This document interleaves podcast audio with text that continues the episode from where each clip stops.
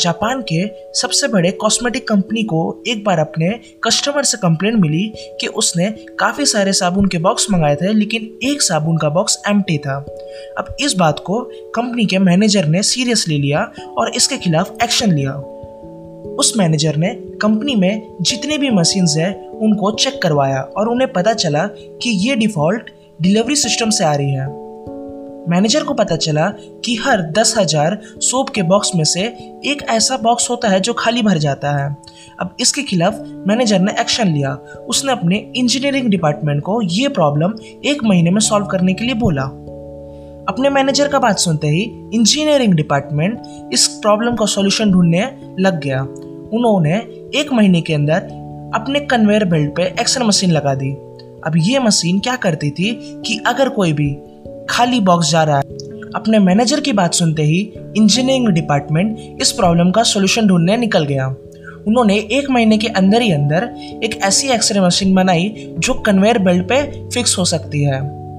अब कोई भी सोप का बॉक्स खाली होता है तो उस एक्सरे मशीन पे कंपनी का एम्प्लॉय देख सकता है और उस मशीन को रोक के वो एम बॉक्स को वहाँ से हटा सकता है। वाकई काफ़ी अच्छी बात है किसी कंपनी का एक महीने के अंदर इतने बड़े प्रॉब्लम को सॉल्व करना। लेकिन इससे कंपनी को नुकसान हो रहा था, क्योंकि जब एम्प्लॉय खाली बॉक्स को हटाने के लिए मशीन को रोकता है तो इनकी प्रोडक्शन स्पीड स्लो हो जाती थी, जिससे कंपनी को काफ़ी नुकसान हो रहा था, और ये मशीन की वैल्यू भी बहुत ज़्यादा थी। इसे बनने में काफ़ी पैसे लग गए। ऐसा बोला जाता है कि कुछ हफ्तों बाद इस कंपनी के मैनेजर को पता चला कि सेम प्रॉब्लम खाली बॉक्स का एक दूसरी छोटी कॉस्मेटिक कंपनी को भी आ रही थी, लेकिन उनका सॉल्यूशन कुछ अलग था। उस छोटी कंपनी ने इस बड़े प्रॉब्लम का सॉल्यूशन काफ़ी जुगाड़ तरीके से सोचा। उन्होंने सोचा कि हम एक बड़ा सा फ़ैन लगा देते हैं कन्वेयर बेल्ट के पास, जिसकी इतनी पावर हो कि वो एक खाली बॉक्स को हटा सके। अब ऑब्वियस ही बात है, जिस बॉक्स में सोप है, वो भारी रहेगा और वो हटेगा नहीं, लेकिन खाली बॉक्स को वो उड़ा के साइड में फेंक देगा। ये है परफेक्ट एग्ज़ाम्पल हार्ड वर्क और स्मार्ट वर्क का। आपने देखा कि कैसी सबसे बड़ी कंपनी ने अपना हार्डवर्क लगाया, लेकिन उससे कंपनी को लॉस हुआ। लेकिन ये छोटी कंपनी अपने स्मार्ट वर्क से अपने प्रॉब्लम को तो सॉल्व कर ली, लेकिन अपने प्रोडक्शन स्पीड को भी कम नहीं की। तो ऑब्वियसली हम कैसे पता लगा कि हम अपने ज़िंदगी में हार्डवर्क कर रहे हैं, या तो फिर किसी हार्ड काम को स्मार्ट तरीके से कर रहे हैं। तो नमस्कार आप सभी का, मेरा नाम है अविरल पाठक और आप सुन रहे हैं ग्रेट आइडियाज़ ग्रेट लाइफ आज के पॉडकास्ट में मैं आपको ऐसे तीन चेक्स बताने वाला हूँ, जिससे आप पता लगा सकते हैं कि आप हार्ड वर्क कर रहे हैं या स्मार्ट वर्क इस चेक्स में सबसे पहला पॉइंट कहता है spend time in acquiring rare but valuable skills मतलब ऐसी क्वालिटी ऐसी स्किल्स सीखो जो सबके पास ना हो, लेकिन एट द टाइम वो वैल्यूबल भी हो। हम में से काफ़ी लोग क्या करते हैं कि हम ऐसे स्किल्स में अपना सबसे ज़्यादा टाइम लगा देते हैं, जो मार्केट में वैल्यूबल है ही नहीं। फॉर एग्ज़ाम्पल अगर हम किचन स्किल्स लेते हैं मतलब खाना बनाना तो ऑब्वियस सी बात है, ये बहुत रेयर स्किल्स है और इसकी पब्लिक में डिमांड भी है। बट आपने ये स्किल सिर्फ़ अपने घर के खाने बनाने के लिए सीखा है तो आपने गलत कर दिया, क्योंकि इससे ना तो आपको फ़ायदा होने वाला है, ना ही इसकी कोई मार्केट में वैल्यू है। बस ये आपके अपने काम आने वाला है।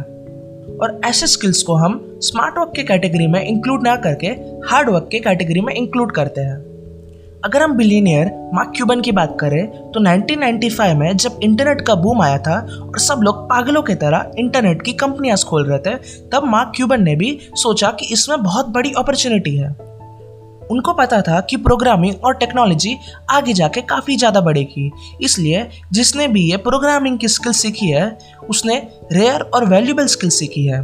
उस वक्त मार्क ने अपने दोस्त टॉड वैगनार के साथ मिलके एक कंपनी खोली जिसका नाम उन्होंने ऑडियो नेट रखा, जो कि पूरे दुनिया की सबसे पहली इंटरनेट ब्रॉडकास्ट कंपनी थी। मतलब कोई भी इस पे रेडियो सुन सकता था या कोई इवेंट्स देख सकता था। अब ऑब्वियस सी बात है कि अब के टाइम पे ये सब इजी हो गया लेकिन तब के टाइम पे नहीं था और इनकी कंपनी काफ़ी ज़्यादा चली। आगे जाके उन्होंने अपने कंपनी का नाम ब्रॉडकास्ट डॉट कॉम रख लिया। धीरे धीरे जैसे ही कंपनी फ़ेमस हो गई तो मार्क क्यूबन ने याहू के सीईओ के साथ एक मीटिंग रखी और उनसे कहा कि या तो तुम मेरी कंपनी खरीद लो, या तो मैं तुम्हें कॉम्पीट करूँगा। और इसके बाद फाइनली याहू ने 5.7 बिलियन डॉलर्स में ब्रॉडकास्ट डॉट कॉम को खरीद लिया। ये 5.7 बिलियन डॉलर कैश के रूप में ना होके याहू के शेयर्स के रूप में था। अब आगे जाके मार्क को पता चल गया था कि इंटरनेट डॉट कॉम का बबल ब्लास्ट होने वाला है, इसलिए उन्होंने जल्दी से याहू के जितने भी शेयर्स थे, उसे बेच दिया। आगे जाके याहू के स्टॉक्स गिरने वाले थे, इसलिए मार्क का डिसीज़न सबसे बेस्ट डिसीज़न था, इसलिए हम उसे स्मार्ट वर्क कहे गए। अब उन्होंने इस पैसे से चौबीस हज़ार स्क्वायर फीट का एक मेंशन लिया और 41 मिलियन डॉलर्स का जेट भी। In fact he played a smart move next check कहता है focus on output and not activity हम में से ज़्यादातर लोग जब काम करते हैं तो हम किसी स्टूपिड एक्टिविटी को भी काम ही कहते हैं। लेकिन स्मार्ट लोग इसे डिफ्रेंशिएट कर सकते हैं सिंपल एक्टिविटी और आउटपुट में। एक बार की बात है, एक शिप का इंजन खराब हो जाता है। इसलिए उस शिप के ऑनर ने काफ़ी सारे इंजीनियर्स को एक्वायर किया कि वो आके शिप के इंजन को ठीक करें। अब काफ़ी इंजीनियर्स की मेहनत के बाद भी शिप का इंजन ठीक नहीं हो रहा था। तो उनमें से किसी एक जन ने उन्हें बताया कि शिप में एक बूढ़ा आदमी रह रहा है, जो बचपन से ही शिप को ठीक करने का काम कर रहा है। इसलिए ऑनर ने उन्हें बुला लिया। शिप को ठीक करने के लिए कहा। तो उन्होंने 20 से 30 मिनट तक शिप की जाँच की और उसके बाद उस बूढ़े आदमी ने अपने औज़ार के थैले में से एक हथौड़ा निकाल के शिप के एक स्पेसिफिक पार्ट को पाँच से छह बार मारा। और उसके बाद बोला कि अब आप सिप को स्टार्ट कर सकते हैं। और हैरानी की बात थी कि सिप स्टार्ट हो गया। इसके बाद वो ऑनर ने उससे पूछा कि आपकी फ़ीस कितनी होगी? तो उन्होंने कहा कि मुझे एक लाख डॉलर चाहिए। ये बात सुन के ही सिप का ऑनर गुस्से में आ गया और पूछा कि सिर्फ़ पाँच छह बार हथौड़ा मारने का इतना ज़्यादा पैसा कैसे हो सकता है?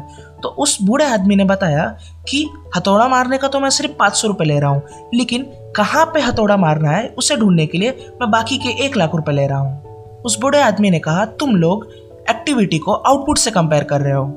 तुमने इतने सारे पैसे उन इंजीनियर्स को दे दिए जो अभी तक उस इंजन को ठीक नहीं कर पाए थे। So the point is smart लोग हमेशा आउटपुट पे फोकस करते हैं। बल्कि बेवकूफ़ लोग हमेशा एक्टिविटी पे हमेशा फोकस रखते हैं और उसी एक्टिविटी को हार्ड वर्क बोलते हैं। नेक्स्ट पॉइंट कहता है कि smart people hang out with best possible people अगर आप उन लोगों के साथ रहते हैं जो अपने लाइफ के ऐसे गोल को अचीव कर चुके हैं जो आप करना चाहते हो तो 100 परसेंट चांस है कि आप आगे जाके उनके साथ रहते रहते अपने गोल को अचीव कर सकते हैं। एक बार इलॉन मस्क ने बोला था कि जब मैं साउथ अफ्रीका में था, तब भी मैं जानता था कि मेरे सक्सेसफुल होने के चांस सबसे ज़्यादा रहेंगे जब मैं यूएस में रहूँगा। और आपको क्या लगता है, जब वॉरेन बफेट को पता चला था कि बेंजामिन ग्राहम कैलिफ़ोर्निया यूनिवर्सिटी में पढ़ा रहे हैं तो उन्होंने वहाँ पे जाके ज्वाइन कर लिया था। लेकिन उन्होंने कैलिफ़ोर्निया यूनिवर्सिटी में एडमिशन क्यों ले लिया? ऑब्वियस सी बात है, क्योंकि वॉरेन बफेट जानते थे कि अगर वो सक्सेसफुल लोगों के साथ रहेंगे, तभी जाके वो सक्सेसफुल बन सकते हैं। जस्ट इमेजिन करिए, आपके सक्सेसफुल होने के चांस कब सबसे ज़्यादा रह गए? अगर आप एक अल्कोहल या ड्रग एडिक्ट के साथ रह गए, तब? या फिर आप आईआईटी या एमआईटी के टॉपर के साथ रह गए, तब? जब आप किसी लोकल बिजनेसमैन के साथ रहेंगे या फिर बैंगलोर के स्टार्टअप के किसी सीईओ के साथ रहेंगे आपका नॉलेज सबसे ज़्यादा कहाँ पे बढ़ेगा? आप किसी अपने रिश्तेदार से किसी फ़ील्ड का नॉलेज लेंगे या तो उस फ़ील्ड में टॉप कर चुके कोई बड़े बिजनेसमैन या बड़े आदमी से आप नॉलेज ले गए। आप ही बताइए। मेरे कहने का मतलब ऐसा तो नहीं है कि अगर आप एक छोटे से गाँव में हैं तो वहाँ से आप बिज़नेस स्टार्ट नहीं कर सकते, या तो आप किसी एवरेज स्टूडेंट के साथ रहते हैं तो आप एग्ज़ाम में टॉप नहीं कर सकते। ये केस एक्सेप्शन होते हैं। लेकिन आप इस सैंपल साइज़ को बढ़ा दो और आप एक हज़ार से दो हज़ार लोगों के स्टोरी को जानो तो आपको सबसे ज़्यादा सक्सेसफुल वही मिलेंगे जो सक्सेसफुल के साथ रहते हैं। ये बस अपने इन्वायरमेंट को चेंज करने से ही हो जाता है। I remember thinking and saying that America is where where great things are possible more than any other country in the world. ये अभी वाली ऑडियो क्लिप एलोन मस्क की थी जो कह रहे हैं अमेरिका में दूसरे कंट्री के हिसाब से ज़्यादा ग्रोथ हो सकती है या ज़्यादा अपॉर्चुनिटीज़ मिलती है। तो दोस्तों, हमने इस पॉडकास्ट में स्मार्ट वर्क के बारे में जानने की पूरी कोशिश की। अगर आपको ये पॉडकास्ट अच्छा लगा तो प्लीज़ अपने दोस्तों के साथ शेयर कीजिए और मुझे आप फॉलो कर सकते हैं इंस्टाग्राम फेसबुक या यूट्यूब पर मेरा नाम है अवरल पाठक और आप हमारा पॉडकास्ट सुनते रहिए। स्टेट्यून